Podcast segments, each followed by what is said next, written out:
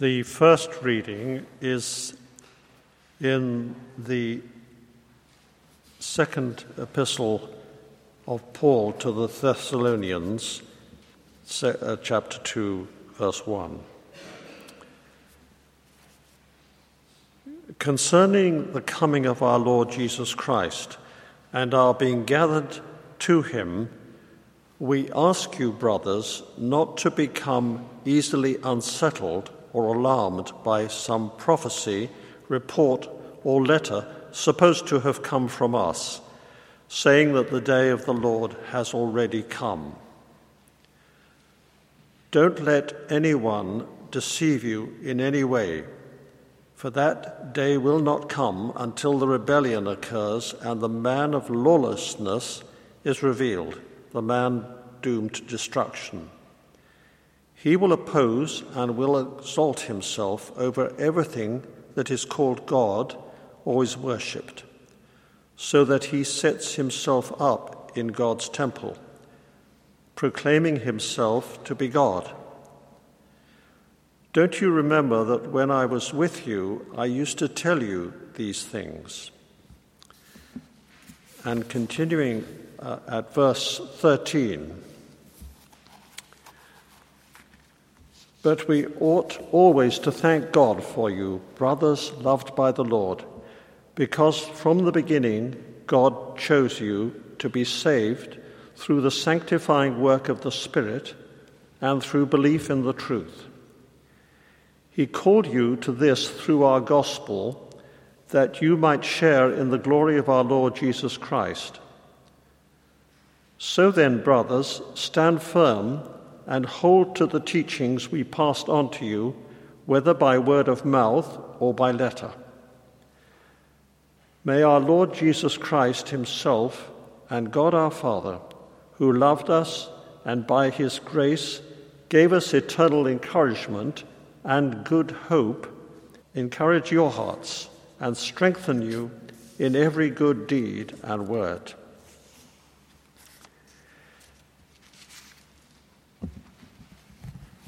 This is the word of the Lord. Hear the gospel of our Lord Jesus Christ, according to Luke, beginning uh, at verse uh, 27 of chapter 20. Glory to you, O Lord. Some of the Sadducees, who say there is no resurrection, came to Jesus with a question. Teacher, they said, Moses wrote for us that if a man's brother dies and leaves a wife but no children, the man must marry the widow and have children for his brother. Now there were seven brothers. The first one married a woman and died childless. The second and then the third married her, and in the same way the seven died, leaving no children. Finally, the woman died too. Now then, at the resurrection, whose wife shall she be, since the seven were married to her? Jesus replied, The people of this age marry and are given in marriage, but those who are considered worthy of taking part in that age and in the resurrection from the dead will neither marry nor be given in marriage. And they can no longer die for they are like the angels. They are God's children, since they are children of the resurrection. But in the uh, account of the bush, even Moses showed that the dead rise, for he calls the Lord the God of Abraham and the God of Isaac and the God of Jacob.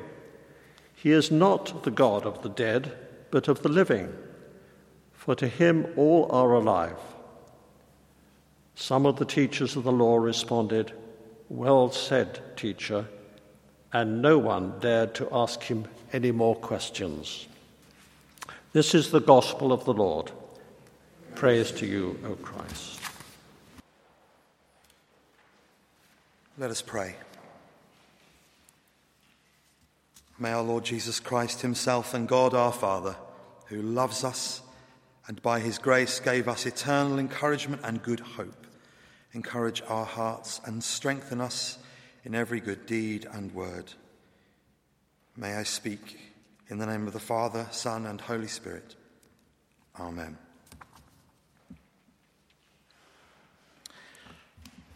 Good morning. Uh, it's a privilege to be able to preach with you this morning.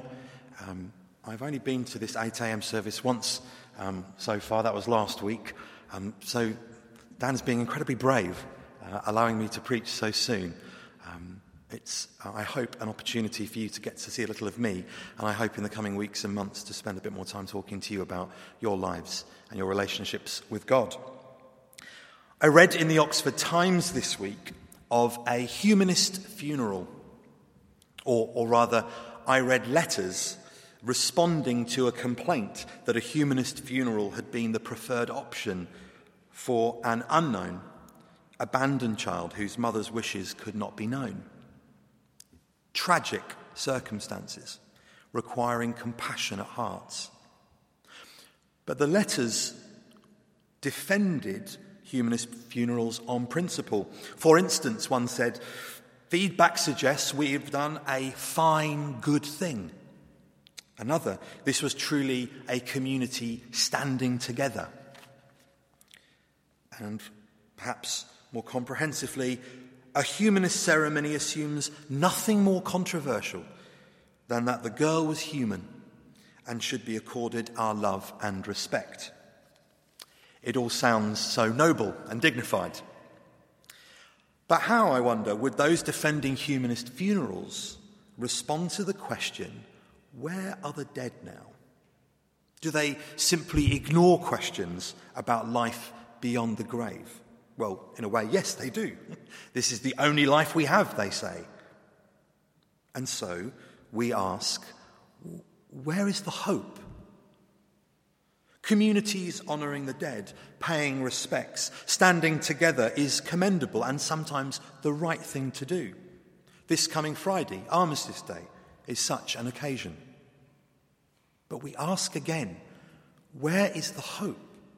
Hope in the face of uncertainty, war, and death. Our witness as Christians to the world is one of faith, hope, and love. We live in the light of Christ's resurrection. We're to be signs of hope in a hopeless world.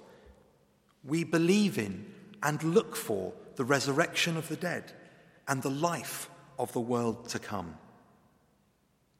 Of course, we live in an age that is highly skeptical of claims of life after death. Perhaps you have friends and family who share this skepticism, but this is no new phenomenon. We turn back to the Luke passage we had read, our gospel reading. We're in Jerusalem after Palm Sunday, and Christ's triumphant arrival. The cheers have given way to challenges. He's having his authority questioned. He tells the parable of the wicked tenants to remind his followers of his impending rejection and death. And Jesus is incited to commit political hara-kiri when questioned regarding taxes. And at this point, in come the Sadducees. The Sadducees were the aristocratic religious elite. They were committed to a worldview where God rewards the religious and devout. Theirs was a this worldly religion. Relying on the Mosaic law, they rejected all talk of fate, angels, and especially the resurrection. They enjoyed sparring with the Pharisees, who did believe in the resurrection, and they devised clever, cunning little tales and case studies to trick them. And they use one of these in an attempt to challenge Jesus' theology and mock his reputation. They think it's so clever. Ah, Jesus, there's this woman. She rises from the dead. She's been married to seven brothers whose husband is hers. And look how Jesus responds. Now, yes, he says in verse 34, we marry now, but in the great beyond, there's no marriage. He both confirms the life to come and marriage's redundancy. In glory, we who are married are surplus to requirements for our partners. I am excess baggage to my wife in glory. Besides, it could only be a group of men who think that a vision of a woman rising in glory to seven husbands is heavenly. Trust me, seven husbands is an unqualified vision of hell. Or so says my wife. Um, Jesus explains that in heaven we're free from death. We're like angels. Now, no, we don't become angels. It's simply that angels were immortal, as will be. So Jesus has very quickly stated yes, we marry now, but heaven exists and will be eternal, and with no need for children, there's no need of marriage. Pretty straightforward. And that would have sufficed as an answer to the Sadducees. But Jesus goes on because he now wants to address their deeper yearning. A deeper yearning. But their question was very straightforward, wasn't it? That they honestly thought that such a juvenile attempt would stump the wisdom of God is hilarious if it didn't perhaps hide a deeper, unspoken, maybe even unacknowledged fear. Perhaps they couldn't face admitting the truth that their worldview offered no hope beyond the grave, nor assurance in this life that they were okay with God. They mock a man with hope, the very thing they're looking for. And Jesus, in seeking to address this deeper fear, points to their own scriptures. The Sadducees really only relied on the Torah, the Mosaic law, the first five books of the Bible. And Jesus reminds them of God's appearance at the burning bush in Exodus 3. Several hundred years after their death, Yahweh is revealed as the God of Abraham, Isaac, and Jacob. And Jesus concludes, He is God, not of the dead, but of the living. Sisters and brothers, we live in an era marked by such evasive mockery. There are people in our lives who gently mock our quirky faith, when in fact they can't pluck up the courage to ask us about it. Knowing how they mock you, they fear being mocked themselves.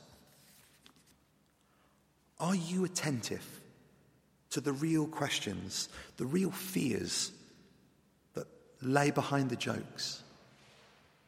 We believe in the resurrection of the body and the life of the world to come. We believe in a God not of the dead, but of the living.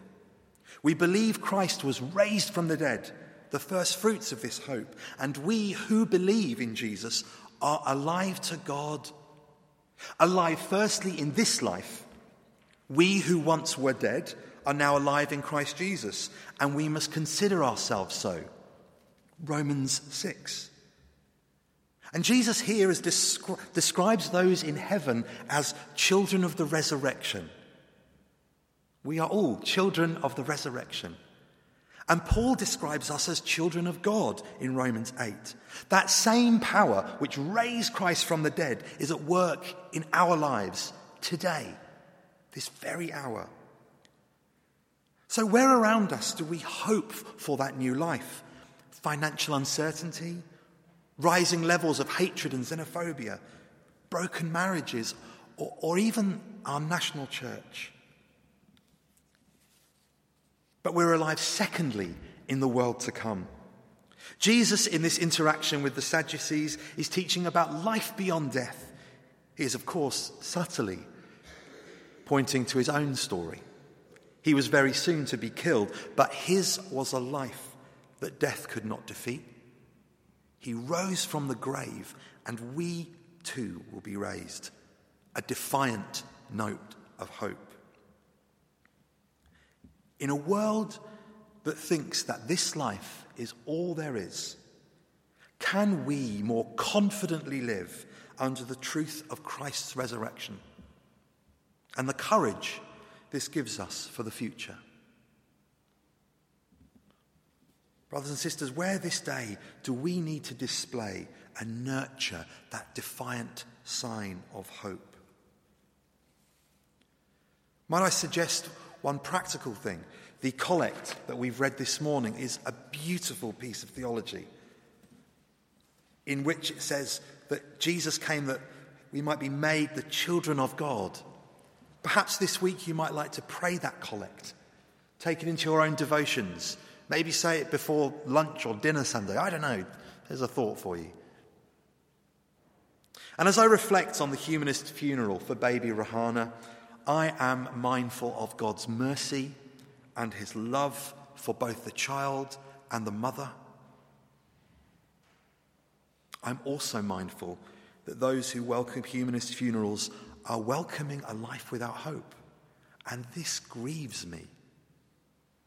As we come to the Lord's table, celebrating God's love and mercy, we pray that God will transform us into a people that are living signs of hope, confident, living in the light of Christ's resurrection. We believe in and look for the resurrection of the dead and the life of the world to come. We believe in God, not of the dead, but of the living. Let's pray.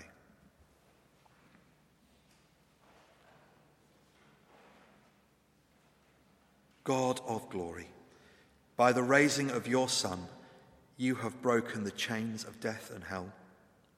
Fill your church with faith and hope, for a new day has dawned, and the way to life stands open in our Saviour Jesus Christ. Amen.